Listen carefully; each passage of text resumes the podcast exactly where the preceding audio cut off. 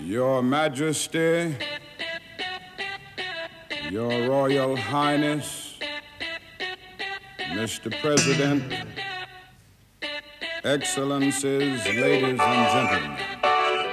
The Nobel Assembly at Karolinska Institute has today decided to award the 2013 Nobel Prize in Physiology or Medicine 2018 Nobel Prize in Physiology or Medicine. The Nobel Prize in Literature for 2010 The Royal Swedish Academy of Sciences has decided to award the 2014 Nobel Prize in Physics Nobelpris i kemi ska utdelas gemensamt till Thomas Lindahl, Paul Modrich och Aziz Sanjar.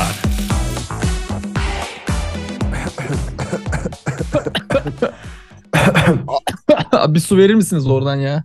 Suya lüzum yok. Daha iyisi var. Al bir doz mRNA aşısı artık Covid kalmasın. Eğer siz de öksürmekten sıkıldıysanız, Covid olmaktan bıktıysanız size de hemen en yakın aile sağlık merkezinde bir doz mRNA aşısı yapalım. Merhabalar. Arkadaşlar bir merhabamızı alalım. Herkese Merhabalar. emaraneyli günler diliyoruz. mRNA'nız bol olsun efendim. Bir de söyleyemiyoruz ama yani. mRNA. mRNA. mRNA, mRNA oluyor. mRNA. Esmeray şey- gibi oldu. Bana mRNA'yı alır mısın? Uğur söyleyemesin diye yapmışlar bence. Ya kompleks kelimelerle ilgili bir problemimiz var. Mevcut hala devam ediyor.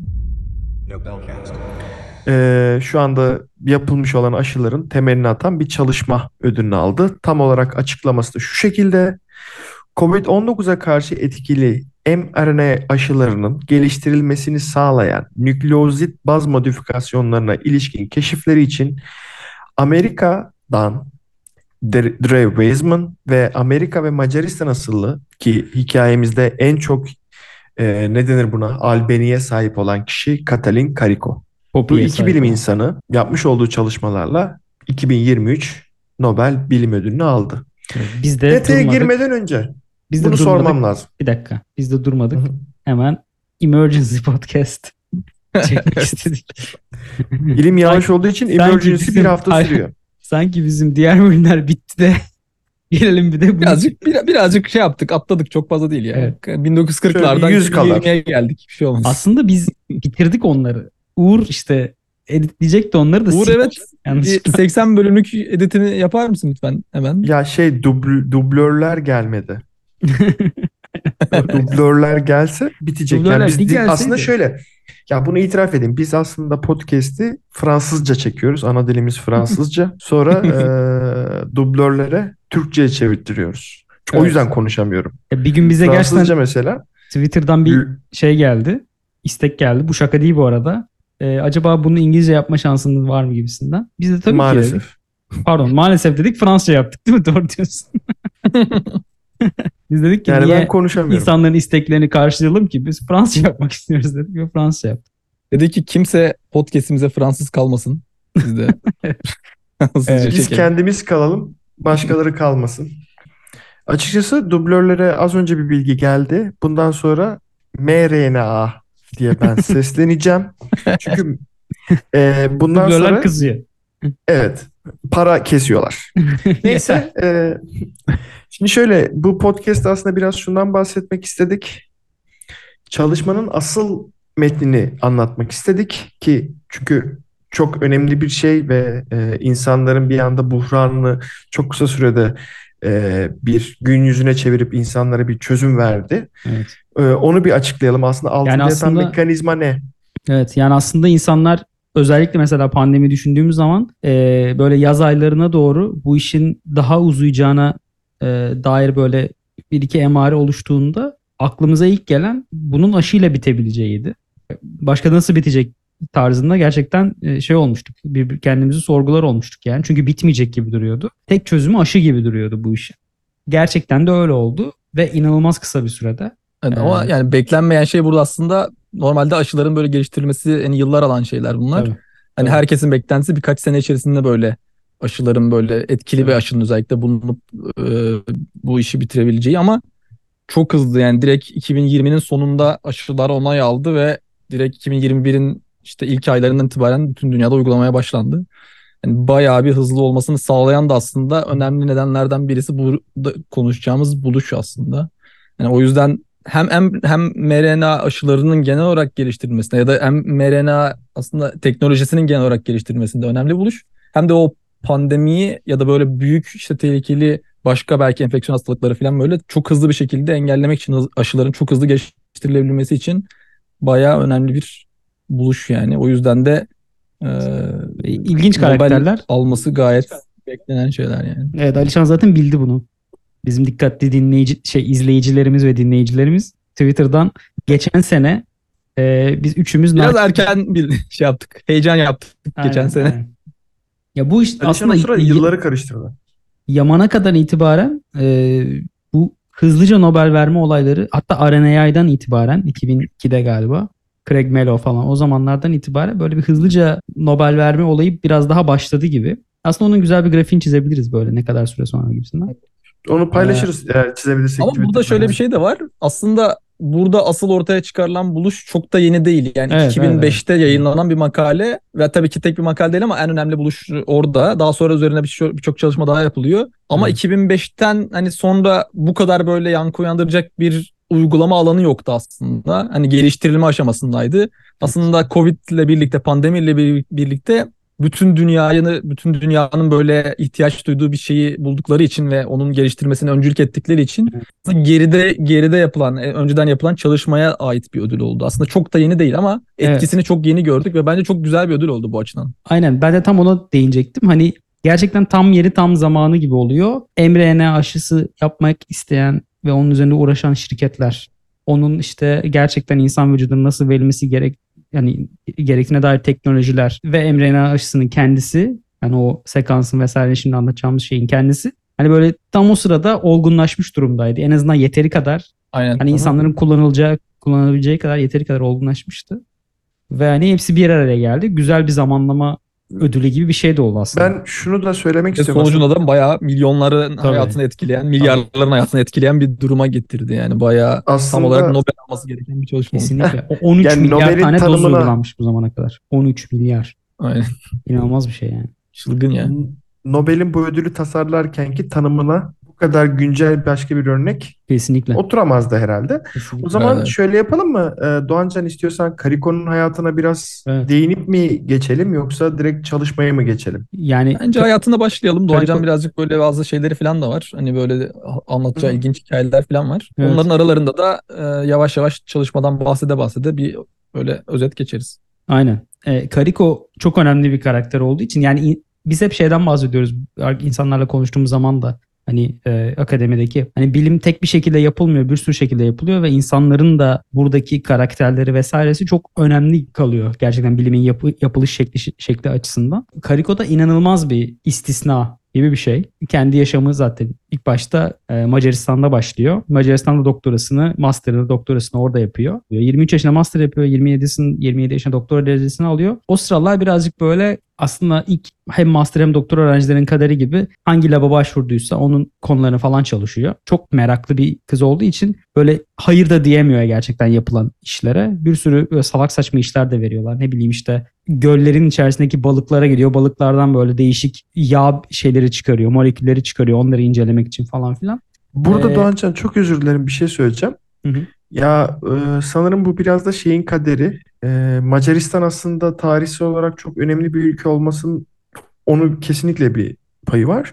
Ama e, bu ülkelerin de sonlara doğru işte bu 80'ler sonrası aslında o Slav blokunun da yavaş yavaş komünist rejim o bu rejimden kurtulup gelmesiyle aslında e, kendilerine ne iş bulursa bulalım bir Amerika'yı görelim dedikleri için de bu tarz işlere de bu insanlar evet demek zorunda da kalabiliyor. Yani bu Evet. şey bir iş bu herkese olacak diye bir şey değil ama Evet. kimi ülkelerden geldiğiniz zaman e, size verilen işlerin donanımları veya işlerin ne bileyim kazancı veya getirisi çok düşük oluyor ama sizin de e, bu İşte kadar devam 27 yaşına kadar 27 yaşında doktorayı bitirdikten sonra da hani şey demek biraz zor oluyor. Yani ben bırakayım ne yapayım diye. Onun yüzden ilerlemek için Kariko burada belki de ilk kez yani ama sonrasında devamınca göstereceği o inatçılığını, kariyer e, tutkusunu, bilim tutkusunu göstermiş oluyor. Yok kesinlikle ona katılıyorum. Zaten bir, bir tane daha onunla alakalı bir kitap da var. Bakmak isteyenler şey yapabilir. Ee, Macar Nobel alan e, araştırmacıların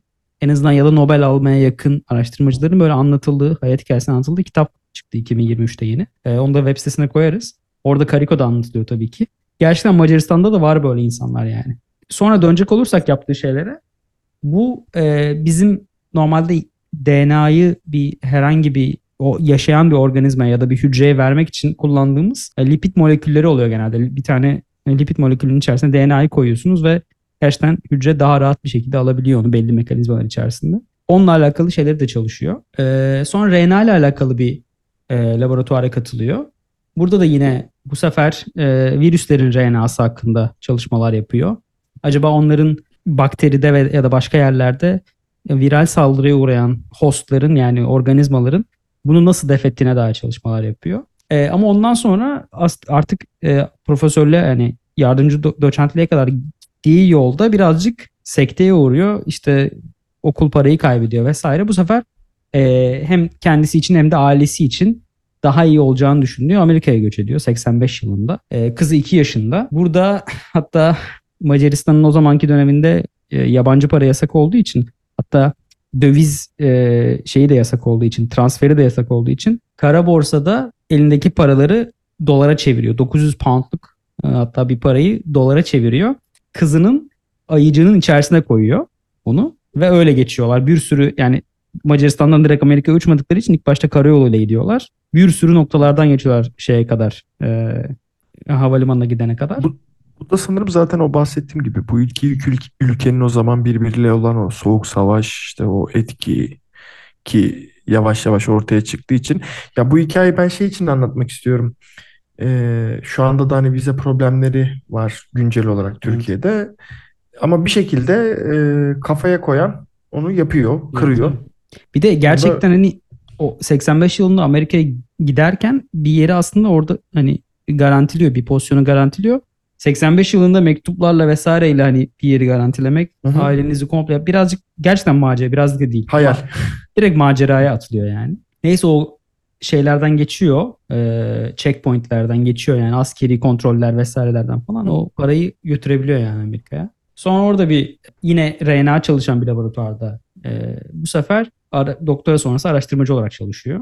Yine aynı şekilde RNA'nın aslında biliyorsunuz bu AIDS e, hastalığının nedeni olan bu viral e, RNA'ların acaba vücutta nasıl yok edileceğine dair e, çalışmalar yapıyor. Hatta bir, bir tane RNA'ları hücrenin kendi mekanizmasının yok edeceği şekilde bir tane mekanizmayı aktive ederek e, HIV'i tedavi edebildiği bir hasta çalışmasına bile katılıyor. Ama gerçekten de en büyük olayı yine Nobel'i beraber aldığı Drew Weissman'la beraber çalıştığı yerde oluyor Pennsylvania Üniversitesi'nde. Oraya gelene kadar birkaç tane daha laboratuvarda çalışıyor ama artık 40'lı yaşlarına geliyor. Yani gerçekten de hani doktora sonrası araştırmacılıktan sonra hani bir araştırmacının isteyeceği şey e, o zamanlar en azından konuşursak kendi labını kurmak. Ondan sonra da işte e, çalışmalar yapmak yani. yani Doğancan gerçekten- sadece şuna bir şey ekleyeceğim. Hani senin dediğin şeyde yani postdoku yaptıktan sonra e, yani postdoka kadar kalmışsanız önünüzdeki en büyük nihai hedefin akademi olduğu bir gerçek ve Karikok profilindeki bir kişinin de akademiden başka bir yere gitmek istemeyeceği çok belli. Çünkü hani o kadar yıl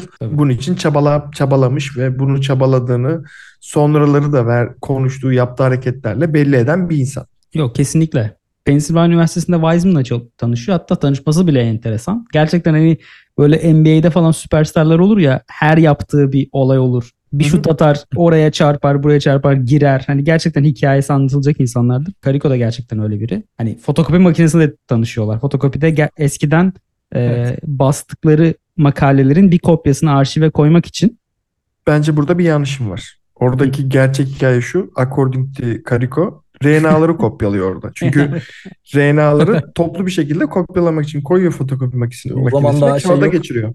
oradan In oradan da alıyor insanlara. Şey yokmuş o zamanlar. Kiti fotokopiyle çoğaltıyorlar. Toner ile Aynen. Yani neden Siyah olmasın siyah. ki? yakında yaptım olacak. Hadi ben de bu da bu proje. Arkadaşlar bunu dinleyen kısım alsın Nobel kesin. Aynen. Orada da gerçekten hani kader incelemesi dediğim gibi bastıkları makalelerin bir kopyasını arşive koymak için fotokopi makinesine gidiyor. O sırada da Wiseman da kop- fotokopi makinesinde. Muhtemelen tabii ki yani insan mu? biz Çarpışıp elindeki Hayır materyaleri... işte o kadar da değil. Muhtemelen de birbirlerini ismen tanıdıklarına eminim ben yani. Ee, sonra Aynı oradan- enstitüler sonuçta. Kesinlikle. Oradan da e, bir muhabbet olduk, olduğu için bir orada bir işbirliği yapmaya karar veriyorlar. Sonraki Şey dönem dönüyor öyle? Drew diyor ki sen diyor RNA çalışıyorsun ben de immünoloji çalışıyorum. Neden bunları birleştirmiyoruz? Aynen. Bir Neden bunları- mRNA yapmıyoruz. mesela Bundan Aynen. 30 sene sonra olacak e, şey için pandemi için ortak bir şey geliştirmiyoruz. Ya da Diyor. neden Nobel almıyoruz Kariko? e, 2000 yılında bir makale basıyorlar. Bu yine bahsettiğim AIDS yapan HIV e, virüsünün e, içindeki bir pro- proteine karşı e, aslında insanların ne derler e, o virüs geldiğinde insanların hazır olmasını sağlayan bir tane e, şey yapıyorlar. Tedavi yolu buluyorlar diyeyim. Ama bu insanlarda inanılmaz derecede e, bağışıklık sistemini tetikliyor. Ve hatta klinik denemesini direkt olarak hani şey yapıyorlar, kapatıyorlar. Bu arada Yine bir şey RNA bazlı bir, RNA bazlı bir çalışma bu arada. Yine RNA'ları verin. Bu aslında Nobel aldığı çalışmanın yani net nasıl başladığını anlat. Yani şu anda aslında bu çünkü bu şekilde RNA diye gidiyorlar ama hani orayı nasıl keşfettiğine doğru gidiyoruz. Değil mi? evet, evet. Yani aslında mantık şöyle oluyor. RNA bir şekilde RNA verip istediğin şekil, şekilde vücudun tepki vermesini e, tasarlamaya çalıştığında vücut sana tepki vermeye başlıyor. Hani aşırı bir tepki vermeye başlıyor bu sefer. Hani spesifik. E, bu, bu RNA'ları işte COVID aşısında direkt RNA'nın içindeki e, bir bilgiyi proteine çevirerek e, e, kullanıyorlar. Bazen de gerçekten RNA'nın kendine özgü mekanizmalarından kaynaklanan e, bir hani e, ne derler e, bir dizayn da kullanıyorlar. Yani RNA'nın böyle birkaç çeşit çeşidi, çeşidiyle aslında e, tedavi seçenekleri suna, sunuyorlar ama her zaman e, bir bağışıklık sistemi tepkisi alıyorlar e, insandan. Aslında yoğunlaştıkları da bu. Yani Zaten Weizmann- şey tam o, o, zamanlar böyle işte 90'lar 2000'ler falan hatta 90'lar diyelim böyle o RNA'nın e, RNA teknolojilerinin, RNA tedavilerinin ya da böyle işte genel gen terapilerinin falan böyle çok popülerleştiği dönemler. Hot topic. O yüzden böyle Evet. e, aynen hot topic. On, onların böyle e, onlar da zaten Kariko hep RNA çalıştığı için öyle tedavilere çok fazla merak salıyor ama orada aslında birçok böyle dünya çapında bu çalışmaları durduran genelde dediğin gibi böyle o RNA'ları özellikle işte laboratuvarda üretilen böyle RNA'lara karşı vücudun özellikle çok büyük bir bağışıklık tepkisi vermesi ve onun da böyle genelde hani istenilen etkiyi görmeden e, hani klinik denemelerin sonlandırılmasına neden oluyor. Böylece çoğu yerde aslında RNA çalışmaları duruyor birçok Evet. yerde. kendilerini Mesela- Hı hı. Aynen. Zehir veriyor. Yani aslında ilaç verdikleri, ilaç diye verdikleri şey bir, Zehir. bir alerjik reaksiyon oluyor. Yani zehir demek istemedim ama o Zehir yani. gibi bir şey ya. Zehir ya. iğrenç, ekşi, lanet bir tadı vardı bu RNA'nın. RNA tadı çok kötü ya. Gerçekten. Yani evet yani asıl beraber çözmek istedikleri konu aslında biraz da buradan sonra çıkıyor. Bu 2000 yılındaki makaleden sonra çıkıyor. Gerçekten bağışıklık sistemine tepki vermeden spesifik bir şekilde vücuda nasıl RNA bazlı tedavi verebiliriz. Aslında birazcık öyle oluyor. Sonra düşündükleri şey "Aa, acaba biz RNA'nın belli bölgelerini değiştirip onun vücut tarafından tanınmasını birazcık azaltsak mı? Ya dönüyor birazcık soru. Ee, sonra başka çeşit RNA'lara bakıyorlar e, vücuttaki. İşte bizim böyle protein yapımında e, hücrenin protein yapımında rol alan tRNA'lara bakıyorlar. Mesela tRNA'ların e, yapılarına bakıyorlar. Acaba onlarda bir şeyler değiştirsek falan gibisinden. Sonra işte dediğim gibi o RNA'ların aslında aynı işlevi gören ama farklı kimyasal yapıda olan muadilleriyle biz bunları değiştirsek acaba da tepkiyi daha azaltabilir miyiz diye e, soruyorlar. Klinik deneylerden bir tanesinde e, bu sefer bu RNA'nın yine tedavi olarak kullanılacağı klinik deneylerden bir tanesinde RNA'nın yine bir bölümünü bu sefer doğada olmayan bir e, RNA e, bazıyla değiştirmek istiyorlar. Sentetik bir bazlama yani. Sentetik bir baz evet. E, Bunu hepatit için kullanmak istiyorlar aslında. Değiştiriyorlar bunu. Yine fare ve şempanze deneyleri yapılmış tabii e, deneylerden sonra, klinik deneylerden sonra. 15 hastada deniyorlar bunu. E, yaklaşık 5 tanesi vefat ediyor. E, sonra bir bakıyorlar ki o bak o koydukları RNA'yı tanıyan ve o RNA'yı gerçekten kullanmak üzere e, mitokondriye gönder gönderen bir tane protein varmış. Sadece insanda olan. Şempanzede yok, farede yok. E, doğal olarak Çok da biraz acı bir öğrenme. Aynen öyle. Yani bu insanlar e, direkt karaciğer yetmezliğinden ölüyor. E, bundan sonra devam etmek istemiyorlar tabii böyle işlere. Sonra da insanda bulunan o bazlara devam etmek istiyorlar. E, tam da bu sıra Kariko Pennsylvania Üniversitesi'ndeki şeyinden, hocalığından kovuluyor. Buyurun. İşte o dönem evet yani o dönem hani demin dedim ya böyle bir sürü denemeler yapılıyor. Başarısızlık sonuçlanan çok fazla şey var. İşte bu bağışıklık sisteminin etkisini anlayamıyorlar. Hani farklı şeyler deneniyor ama yeterince etki göstermiyorlar falan. Çok, çok fazla böyle bir başarılı çalışma hani başarılı demeyeyim de yani en azından sonuç verebilen çalışma olmadığı için muhtemelen e, üniversite şey yapmıyor artık hani gerekli krediyi vermiyor ya da verdiği yani kullandırmıyor daha fazla kredi ve hani bir şekilde e, işinden çıkartıyorlar. Yani Bu acı bir arada- durum ama e, Çok birçok akademisyenin de aslında karşılaştığı bir durum. Yani şu anda da e, o zamanlarda da halen hani bir baskı sürekli oluyor. Hani siz Kesinlikle. bir sürü şeyi çok iyi çalışıyor olabilirsiniz ama ge- pratiğe dönecek bir şey çıkartamıyorsanız e, üniversiteden veya işte çev- diğer bilimsel çevrelerden baskı yiyip e, işinizden bile olabiliyorsunuz. Yani burada genel bir şey söyleyeceğim gerçekten. Ee, bir 20 yıl öncesine, bir 30 yıl öncesine gittiğin zaman Avrupa'da özellikle araştırmacılarla konuştuğun zaman özellikle böyle Cambridge'de, Oxford'da falan oradaki belli başlı e, moleküler biyoloji laboratuvarlarında, enstitülerinde tabii ki mü- müthiş ötesi Nobel'li çalışmalar yapılıyor. Ama bazıları gerçekten itiraf ediyor. Hayatlarında bir defa bile proje yazmamıştı. Yani proje parası almamışlar. Hayatlarında bir defa bile. O kadar boldu ki. Olmuş ki zamanda para. Hı hı. Ee, şimdi insanların hani bu kadar hani insanlara sadece şey demişler orada. Siz ne yapıyorsanız yapın yani biliminize odaklanın. Burada şu an onun böyle olmaması resmen e, Kariko'nun işinden olmasına sebep oluyor. Ama burada Amerika'nın sistemini biraz açıklamak lazım. Yani burada çünkü çok tartışma döndü. Kariko işte işten kovulmuş ama bakın Nobel almış diye. Amerika'da eğer grantiniz yoksa ve bu grantiniz NIH'den değilse yani aynı NIH'de denktir Türkiye'deki TÜBİTAK. Sizin akademik kadroda kalabilmeniz pek mümkün değil ama bu şu anda Avrupa'da buna doğru evrildi ama önceki Doğancan'ın söylediği gibi Avrupa bu şekilde değildi. Hakeza Türkiye'de böyle değil. Türkiye'de proje almadan da ölümüne yatabilirsiniz. Araştırma yapmadan da yatabilirsiniz. Araştırmacı işi altında. Evet. NIH'te de e, Alişan'ın dediğine şöyle bir ekleme yapacağım. O kadar fazla bu iş geliyor. Herkes bir şekilde diyor ki biz işte RNA ile çözüm bulacağız. E, yok ama güncel dön yani bu bunu karşılık Kariko'nun ve Weizmann'ın anlattığı hikaye NIH tarafından ya o kadar da değildir diye biraz kulak arkası ediliyor. Yani Ve bu- NIH'ten inanılmaz derecede red alıyor. Öyle söyleyeyim. Çünkü ne yazsa Yani annesiyle konuştuğu zaman Kariko, bunlar hep anekdot tabii.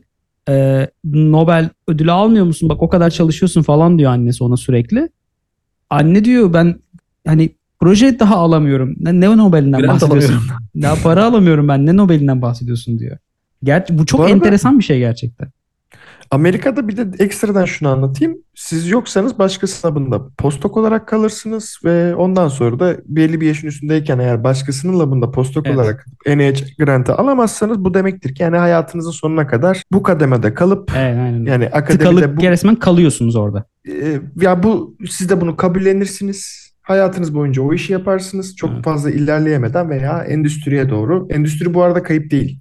Ama hani akademide artık gidemeyince sizin için diğer bir kapı olan endüstride belki hayatınızın imkanını bulabilirsiniz ki Kariko'da Evet. benzer hikaye. Kariko tabii burada bir araştırma yapıyor tabii ki. Yani bu Nobel almasına aslında neden olan yani en azından bizim Covid aşısında kullanılan e, o dediğimiz RNA modifikasyonuna sahip bazı buluyor aslında. Yani e, bir sürü farklı baz çeşidi deneyip gerçekten de bizim pseudo üridin dediği denilen bir aslında e, üridin bazının e, Yasa olarak aslında değiştirilmiş evet, modif- versiyonu modifiye versiyonu yani aslında. Evet. Alişan, Aslında burada şeyi be- belki ekleyebiliriz. Hani biz hep modifiye baz ya da işte şeyde bile herhalde öyle geçiyor. Nobel isminde bile öyle Hı hı. geçiyor. Yani ödül isminde. e, tanımında daha doğrusu. Ama hatta bunu ben şeyde duymuştum. Bu işte e, özellikle aşı karşıtlarının falan kullandığı böyle işte orada sentetik baz kullanıyorlar falan böyle gerçek yani doğal şeyler değil falan bunlar işte oynanmış mı oynanmış falan böyle şeyler deniyor ya. Aslında burada sürekli modifiye dendiği için sanki Evet. gerçekten doğal olmayan sentetik bir şey kullanılmış gibi söyleniyor ama aslında doğrusu o değil. Aslında modifiye edilen eden şey bizim hücrelerimiz yani aslında bunu şey olarak modifiye etmiyorsunuz. Yani gidip orada gerçekte olmayan bir şekilde değiştirmiyorsunuz. Petrol Hani, bir ürünü hatta- değil bu.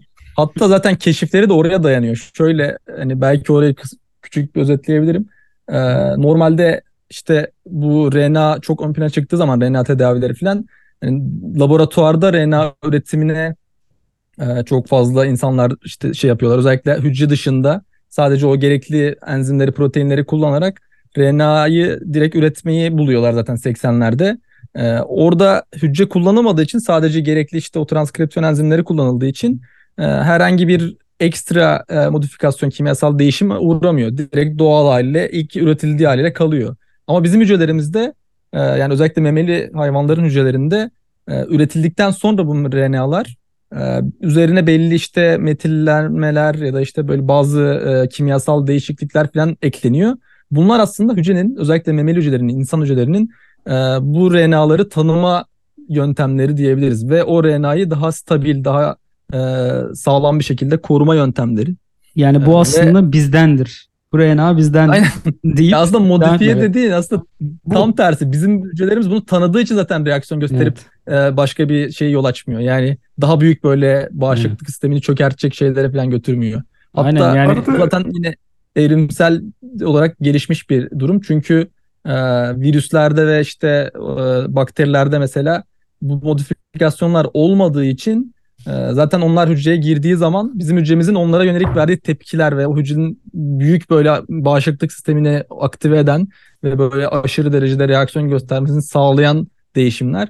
Siz bunu ilk başta direkt verirseniz hücreler o, o reaksiyonu sanki gerçekten bir bakteri veya virüs gelmiş gibi büyük bir reaksiyon veriyor. Ama bunları kendi hücre kendi hücremizde olan versiyonuna benzetirseniz, o modifiye dediğimiz versiyonunu kullanırsanız e, o zaman o bağışıklığı yavaşlatıyorsunuz. Sadece sizin verdiğiniz işte o virüsün proteinini e, tanıdığı zaman üreteceği spesifik bağışıklığı Doğancan'ın dediği gibi üretmesini sağlıyorsunuz. Kesinlikle. Yani orada işte gerçekten de bu işi yapan insanların hani bunu düşünmediğini varsayıp ben, ben- ben- benim en çok hani aşı kartıştığında e, şey yaptığım hani bu işi yapanların tamamı kötü ve kötücül hareketlerle sebeplerle böyle bu işleri yapıyor. İnsan değil hani ve aklı mantığı yok. E, ve herkese karşı insanlığa karşı falan gibisinden. Bilim insanlarına biraz güvenmek gerekiyor. Burada gerçekten de e, kariyerini, hayatını gerçekten kelimenin yani direkt anlamıyla hayatını RNA'ya adamış bir yani insandan bahsediyoruz. Karikadan bahsediyoruz yani. İki kişi yani aslında. Hani Weizmann da Tabii hani Weizmann tamam. da öyle. Weizmann da öyle. Ama hani e, Zaten Weizmann'da işin işte o immünolojik reaksiyon kısmını hı. e, yöneten ve orayı aslında daha çok Evet. böyle hakim olan kişi. Evet. İkisinin güçlerini birleştirmesi aslında bu açıdan önemli oluyor. Yani birisi RNA'nın birçok farklı versiyonunu çok hakim e, ya da işte onun hücre içerisindeki yaratacağı mekanizmaları ya da işte dışarıdan hücreye giriş mekanizmalarını çalışan birisi. Diğeri ise hücreye girdikten sonra ona karşı verilen Evet. e, bağışıklık cevaplarını çok iyi bilen birisi. Evet. İkisini birleştirdiğiniz zaman aslında böyle büyük bir teknoloji oluşuyor. Evet orada yani gerçekten de, de hani böyle birkaç tane hatta sonra belki bahsederiz böyle reverse transcriptase'nin bulunması gibi böyle çok kilit bir deney yapıyorlar burada. Gerçekten de o modifiye e, bazılara sahip RNA'ları hücrelere veriyorlar. Ve hücrelerde bağışıklık sistemine karşı aktive olan genlerden bir tanesine en önemlisine TNF alfa diye denen aktive olmuş mu olmamış mı ona bakıyorlar. Başka bir şey Çok yapmıyorlar. basit bir deney. Çok basit bir deney yani. E, hücrede yapılmış. Evet aslında yani deneysel olarak çok kompleks bir şey yaratmanıza gerek yok aslında. Kritik şeyleri gösterip onun e, nedenlerini çok iyi bir şekilde kontrollü bir şekilde araştırıp gösterebilirseniz zaten e, o, o en önemli o eşik şeyini atlatmış oluyorsunuz yani o bu, bu konseptlerde bu işte araştırmalarda. E, ne deniyor ona hani şey konseptin Yani o kırılma noktası kanıtı, gibi bir şey proof of concept deniyorlar ya. Proof işte. of concept? Evet. Gerçekten Mesela şey var hani e, bu e, Nobel şeyinde yaz, okumuştum onu da. Aslında 50 sene kadar önce e, şey biliniyor mesela. Yani o gözlemlenmiş biliniyor dediğim işte. Mesela normal dışarıda e, pardon bakteriden alınan mesela ya da işte dışarıda bir şekilde e, izole edilmiş bir RNA'yı hücreye verdiğiniz zaman e, ona karşı bir reaksiyon oluştuğu biliniyor. Ama memeli hücrelerden aldığınız başka bir RNA'yı yine memeli hücresine verdiğiniz zaman aynı reaksiyonu görmedikleri biliniyor. Aslında bu biliniyor ama oradaki modifiye bazlardan özel olarak tanındığını bilmiyor hiç kimse. Yani onu işte acaba içinde başka bir kontaminasyon bir şeyler mi kalmış ona mı ver- reaksiyon veriyor ya da işte o acaba oradaki e, sekansın farklılığından mı tanıyor bir şeyi. Bir, bir yani çok farklı şey biliniyor ama nedeni bilinmediği için e, ona karşı bir e, sistem geliştiremiyorsunuz ya da onu kullanarak bir işte ilaç, aşı gibi şeyler geliştiremiyorsunuz. Burada bir, basit de olsa bu deneyi yapıp bunu kontrollü olarak gösterdiğiniz zaman işte onu kullanarak sonradan çok büyük buluşlar, çok büyük ilaçlar veya aşılar geliştirebiliyorsunuz. Evet. Asıl önemli olan kısım orası zaten. Burada iki tane ben anekdot vereceğim. Bir tanesi işte bu e, makaleyi aslında ilk Nature'a gönderiyorlar. E, No Nature'da, diyor. Nature'da direkt olarak buna işte editör reddi deniyor. Desk reject deniyor aslında. E, bunun hani daha hakemlere gitmeden önce direkt olarak bir hafta içerisinde red veriyor. Ve Bu hani zaten şey demektir yani geçmiş olsun. Hani bir daha Evet, buraya yani bu- gönderemezsiniz bu, dergiye. bu, bunların biz geleceğinin olduğunu düşünmüyoruz'a getiriyorlar aslında. Hı hı. Ama gerçekten de orada bir iki insanın da yorumunu okudum ben. Hani o kadar uzak görüşlü olmak da zor. Yani?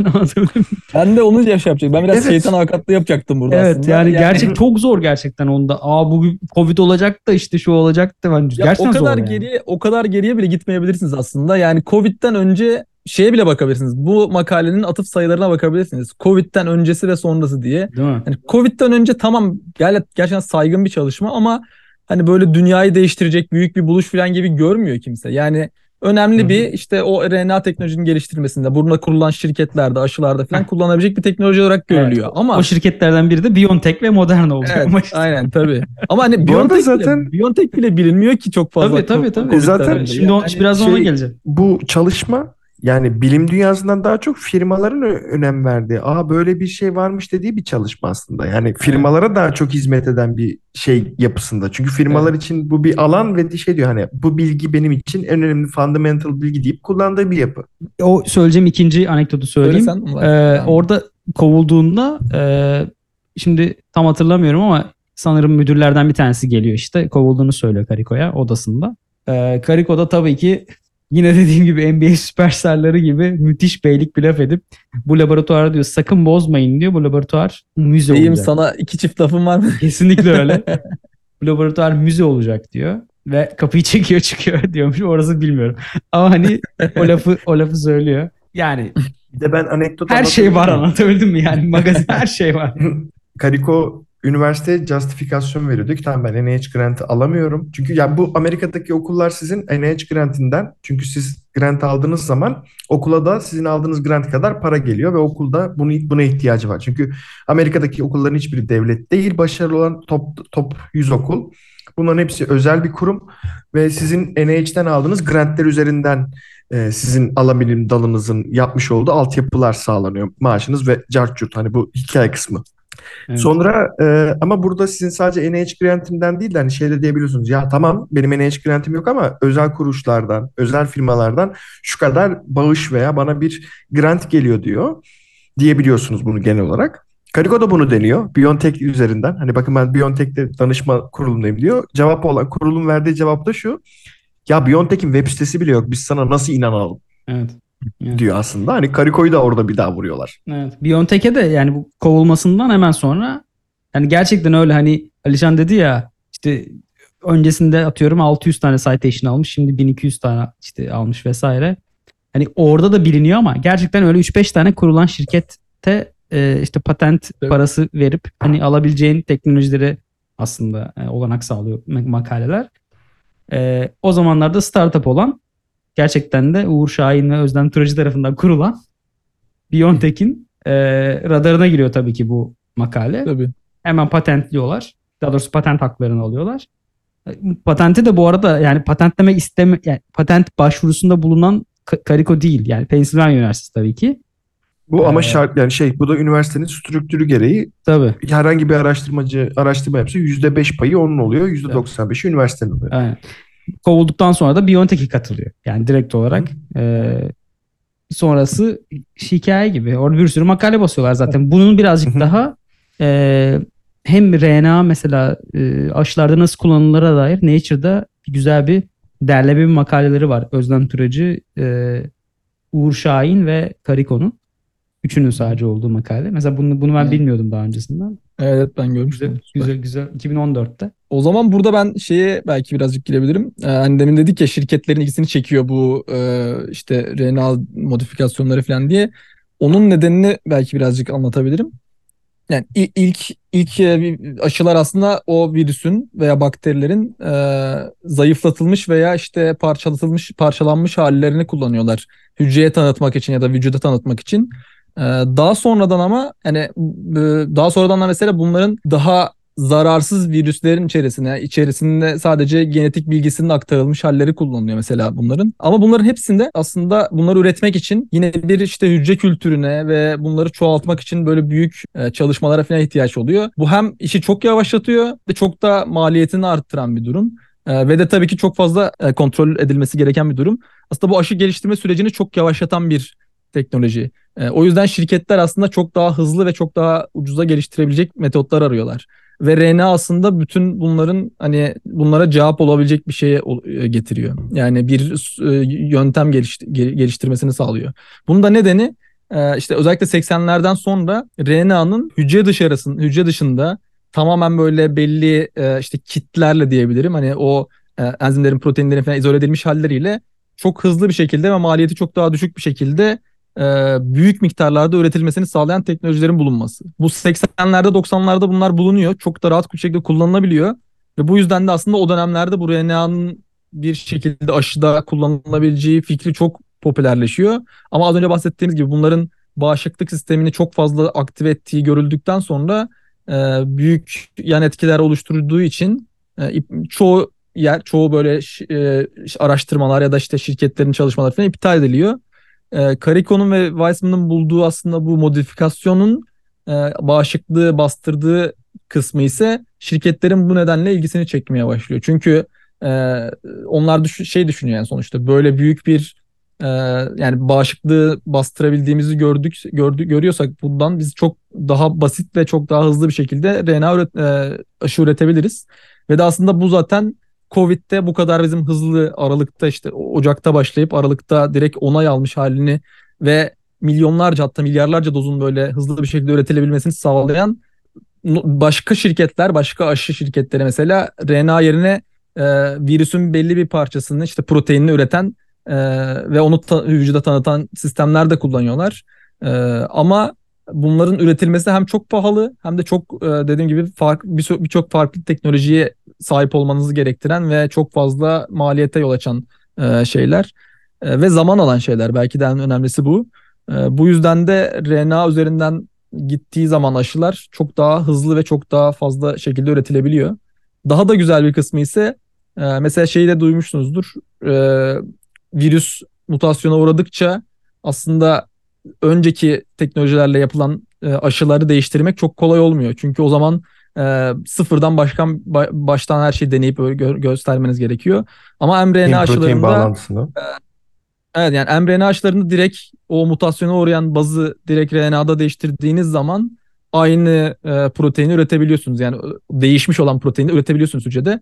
Bu yüzden de direkt o varyanta karşı bir e, doz hale gelmiş oluyor ya da işte bir e, e, boost haline gelmiş oluyor. Dolayısıyla yeni çıkan mesela aşılarda yeni varyantlara karşı direkt üretim çok hızlı bir şekilde de- o, o değiştirilebiliyor. Modifiye Maalesef bu çip. Özür dilerim ama Alişan. Bu her yeni güncellemede çipi değiştiriyorlar. Yani Bir saat bunu- anlatsak da diyorsun fark etmez. Gerçekten. Yani bu, bu, bu çünkü- çok enteresan değil mi? Mesela gerçekten hani aşıyla bana çip verebiliyorsa ben okey mi? Yani Helal olsun ya. Gerçekten inanılmaz bir teknoloji değil mi bu yani? Ya çok basic bir problem söyleyeceğim. Şimdi üçümüz de bilgisayar başında iş yapıyoruz. Üçümüz de bilgisayar başında bir Alişan tabii data son- yani Son 3 gündür falan yapıyor. olsun. Yani Ben şöyle bir şey daktiloyla başladım. Şimdiki ben sadece şey diyorum gibi. hani diyelim ki çipi koydular. Diyelim ki her şeyi koydular. Şimdi benim çok affedersiniz. Bunu söylemek zorundayım. Hani normal bir vatandaşın dertlenmesi çok saçma geliyor. Çünkü bu kadar bilgiyi çip tutup herhangi bir ülkeye gönderip bunun işlenmesi demek yani çok affedersiniz. Benim bilgisayarıma nükleer reaktör bağlamak gerekiyor. Yani her Bu bilgiyi kadar proses bilgi- etmek her için. Herkesin de zaten akıllı telefon yok mu arkadaş? Zaten çip dediğin yani orada çok daha rahat bir şekilde Gerçekten eskiden daha iyi çip var orada zaten. Merak etme yani. yani Gerçekten. Ee, tabii Karikoba ödülü tek başına almıyor. Fotokopi makinesinde RNA çoğaltırken yanında bir e, insan var. Kendisi e, Amerika doğumlu ve Amerika'da e, Yahudi bir babayla e, İtalyan bir annenin çocuğu olarak dünyaya geliyor. Massachusetts'te Alişan komşun yan dairede olmuş. Ee, Burada sonra çok var Nobel'li. Hı hı. Gerçekten ha. Bayağı Ee, bin- Gerçekten. 1959'da Lex pardon 1959'da doğmuş ve sonrasında da Lexington Yüksek Okulu'na gitmiş yani lise. Yüksek okul iki senelik bence o. Evet. Ee, onun lisans ve yüksek lisans derecelerinin derece iki dereceyi de Brandeis Üniversitesi'nde almış ve burada daha çok biyokimya ve enzimoloji üzerine çalışıyor. Burada çalıştığı labda Gerald Fassman'ın labı. Hani yine iyi bir insanla çalışıyor. Ama asıl bundan sonra asıl sıçramasına, asıl e, kariyerini şekillendirecek çalışma için doktorayı bekliyor. Burada NIH grantı alıyor ve böyle? şu anda bekliyor, bekliyor. Ben buldum ama bunu şimdi yapmayayım. Doktoraya gelince yapacağım. Ya bu onun kendi hazır değil. kişisel notlarından bana gönderdiği şey var. Diyor 15 gün diyor durdum. Sonra diyor sinyali aldığım an kafamı çevirdim ve sonra NIH grantı alıyor. NIH grantı alıp Boston Üniversitesi'nde şu anda Amerika'daki e, bu Covid salgınında danışmanlardan biri olan Stephen Fa- Fauci'nin labında çalışıyor. Aynen. İnşallah doğru söylemişimdir ismini. Aynen. Fauci de çok büyük hani yine aşı karşıtlarının e, Saldırıda biri. saldırdığı biri gerçekten. Ama kendisi de zaten bu aşı alanında, bağışıklık sistemi alanında Amerika hükümetinin pandemi, epidemiyoloji veya salgın koşullarında fikir aldığı ve bu divizyonu, bu birimi, bu kriz yönetmesi için tepeye koyduğu bir insan aslında. Hani saldırabileceğiniz en saçma kişi. Yani aynaya bakıp saldırın daha rahat. Yani Çünkü- gerçekten kitapları var yani. Hani ders Hı hı. kitapları olan bir insan. Yani Ama ve işte onun için saldırıyorlar zaten. Yani hani onu şeye koyuyorlar, hedef tahtasına koyuyorlar. Ama tabii ki bir bilgiyle saldırmadıkları için adamın yani şey değil hani. Hani gerçekten hani ben bu işin kitabını yazdım dese ne diyebilirsin ki? Çıkar göster desen gösterir yani Göster gerçekten. Ya göster, gerçekten. göster. Bak İşte- ben yazdım yani.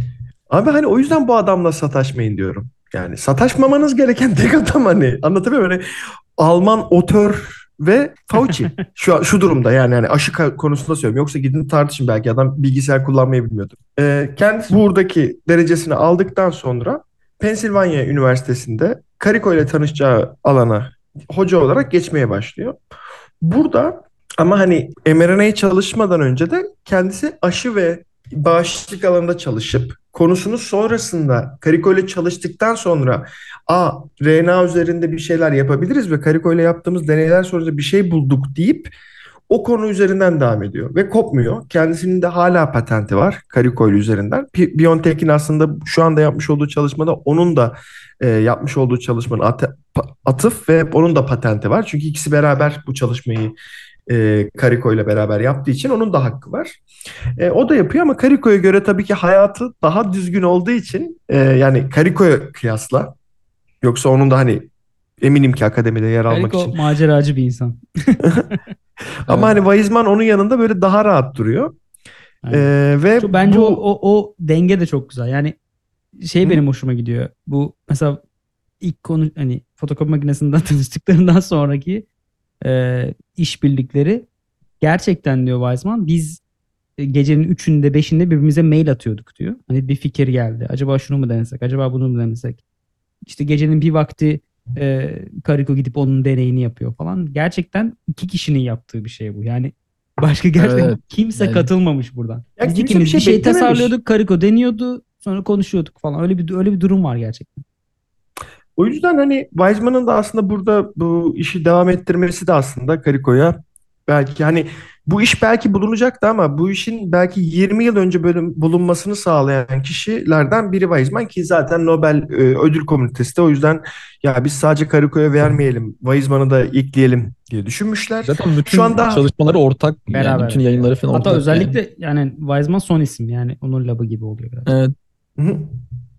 Ee, kendisi bu arada yani bu ödülü almadan önce Covid sayesinde Nobel ödülünü almadan önce alınıp akademi üzerinde alınabilecek prestijli ödüllerin çoğunda aday gösteriliyor veya ödülü alıyor. Birçok ülke Weizmann'ı kendi ülkelerindeki çoğu üniversite işte Avusturya, İsrail, Slovenya ve gibi bu hani birçok daha üniversite var, ülke var. Bunlar kendi üniversitelerine de oni şey Onursal. onur Onursal, ha, doktora. onursal üye yapıyor yapıyorlar. Hani bu şekilde gidiyor ve şu anda hala Doğu Pennsylvania'da devam ediyor. Sürekli dok- onursal üye oluyor her tarafa bu adam. Yani böyle artık hani gidip böyle Zimbabwe Genel Başkanı geçen genel aynen geçen Zimbabwe Cumhurbaşkanı dedi ki seni onursal üyemiz yapıyor.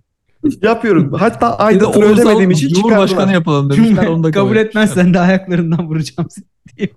Benim olmazsan vururum seni. Burada How I Met Your Mother izleyen insanların bileceği gibi e, ben biraz Kanada'yla dal- Kanada olmama rağmen dalga geçeceğim. Burada da e, aslında çok önemli bir noktası var. Yani RNA'yı bulduk. işe yarayan ve bağışıklık sistemi hani e, tepkisi verdirmeyen RNA'yı. E, onun hücreye verilmesi de gerçekten önemli. Yani aşının Evet. içerisinde sadece RNA yok. Aşını aslında bir yere koyuyorsunuz. Bir lipid nanoparticle e, partikül denen bir küçük bir yağ bezesi koyuyorsunuz. Yani yağcığa koyuyorsunuz. Ee, bunu da UBC'den bir tane kimyacı. Hatta ben de e, bir sefer konuşmasını dinlemiştim. Peter Cullis diye bir adam. Bu böyle şey olur ya küçük ülkeler hani as bayraklar olur ya. Kanada'da resmen Peter'dan dolayı UBC tabii e, patentlerine falan sahip. As bayrakları şeklinde. En komiği de e, yani ciddi iş yapıyor tabii ki yani. O olmasaydı muhtemelen böyle o bahsettiğimiz e, verim düzeyi o aşının biraz daha az olacaktı tabii ki. E, Tabii tabii yani o taşıyıcı sistemler hücreye transfer etmek için olan sistemler olmadan RNA'yı üretseniz de boş yani. aynen Şey- aynen. E, bu ödülden Biraz hemen ağır olmadı mı yani şimdi şey demek yani. Boş demedim, tava yani hava civa denmiş böyle hoş Nobel'i olmadı yani. arıyorum. Yani boş derken yani boşlukta kalacak. Hücreye giremeyecek o anlamda yani. Alişan her zamanki gibi çevirebildi.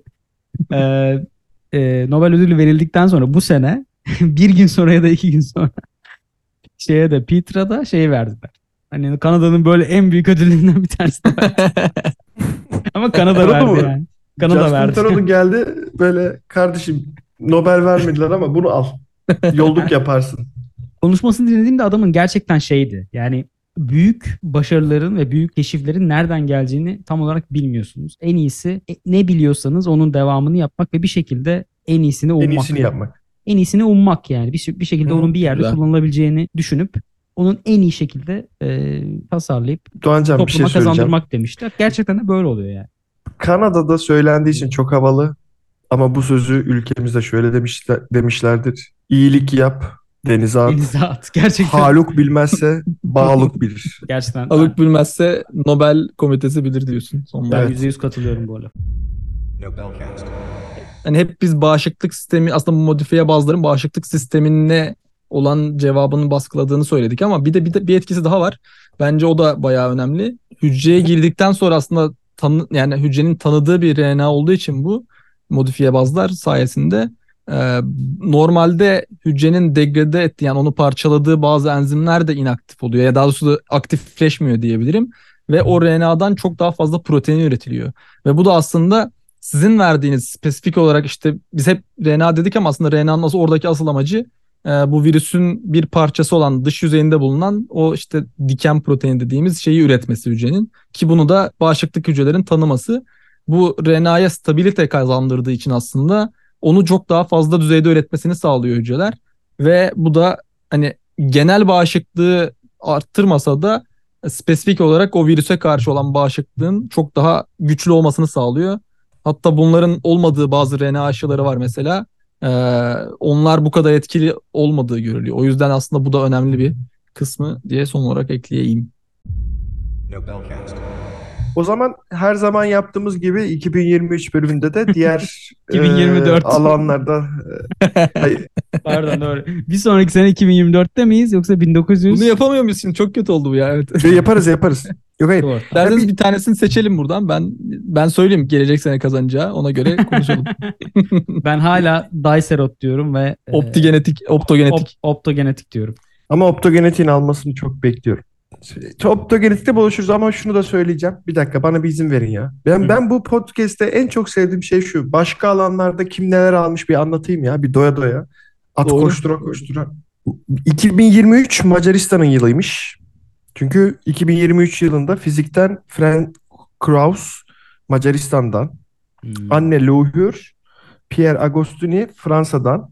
İkisi de madde içerisindeki elektron dinamiklerinin incelenmesi amacıyla attosaniye ışık atımlarını üreten deneysel Evet. yöntemlerden dolayı e, bir şeyler aldılar. Nobel olduğuna inanmıyorum çünkü o kadar karmaşık geldi ki bunlara bir şey Deneysel verdiler. olması hoşuma gitti benim. Gerçekten deneysel Hı. insanlara yeter artık.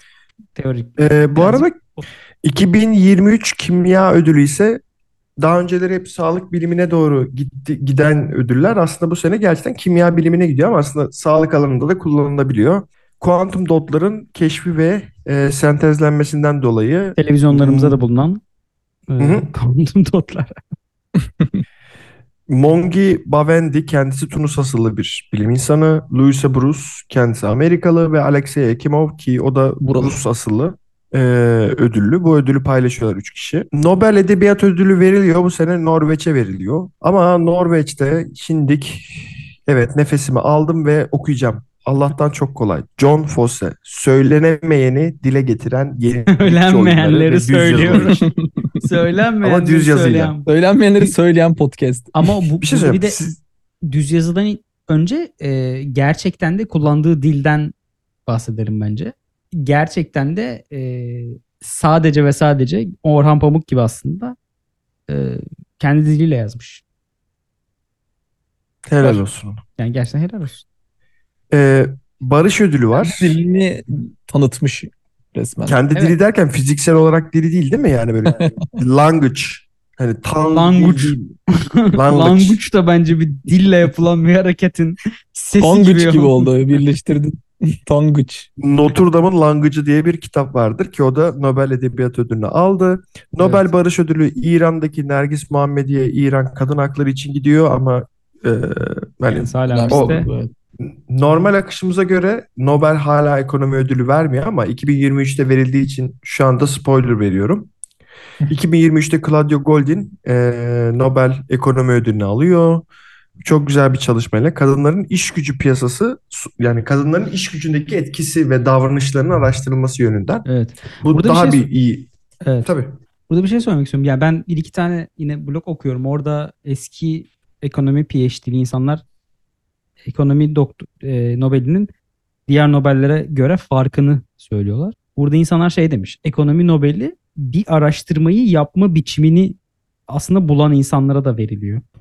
Ee, bundan sonra da onun metotlarını kullanarak insanlar bir şey yapacak gibi bir durum var. Bunlar böyle incelenir gibisinden bir araştırma aslında yapmış yani. Hani olan datayı nasıl kullanırız? Biraz akıllı davranın oğlum falan. Ekonomi aslında biraz da matematiğe dayanıyor. İlk başlarda çıkarken belki bu değil ama ekonomi aslında matematiğe dayanıyor ve şu anda günümüzde aslında bu data management işte atıyorum e, başka ne vardı? 10 adımda size ChatGPT ile yapılabilecek promptlar. Hani bu tarz aslında Evet. oradaki bütün iş şu big data, Oyun teori. datayı handle etme. Evet, yani orada Ve orada Heh. aslında te- teoriyi bulma teori diye bir şey bulmuyor aslında Golden orada Claudio Golden orada insan yani gerçekten de bu deneysel veriyi ben nasıl kullanabilirim onu Evet. onun peşine koşmuş yani. Yani big data'yı handle etmeyi e, çok önceden e, bu big data işimizi yani büyük dataları nasıl kendi anlaşılabilir Nasıl analiz ederiz? nasıl hı.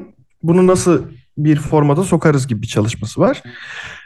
Ee, sanırım 2023 için söyleyeceklerimiz bu kadar ama Aynen. normal sırada 2023'e gelince bir daha dinleriz, bir daha konuşuruz, bir daha anlatırız ve unutmayın herhangi bir yan etkisi olmayan tek aşı bizim podcast'imizdir. Bağışıklık sistemini güçlendirmek için günde iki doz sabah akşam bu podcast'i alıyorsunuz efendim. Biz de çekeceğiz inşallah. O yüzden size teşekkürlerimi sunuyoruz. Arkadaşlar teşekkür edelim lütfen. Teşekkür ederiz. Alişan. Evet, teşekkürler. Alişan niye aldım. 5 yaşındaki çocuk gibi teşekkür ediyorsun? Lütfen dolu dolu teşekkür eder misin? Teşekkür ederim. Herkese Daha az buradan 5 yaşında oldu doğru. İyi günler efendim. Seneye aslında seneye değil yani seneye Artık ama bizi nerede görürseniz. Biz yani bir, bir yılda bir, bir, bir rastgele yıllara atıyoruz. gideceğiz. Artık sürprizler Artık böyle şakalar. random gidiyoruz. Oyun teorimi. Görüşmek üzere.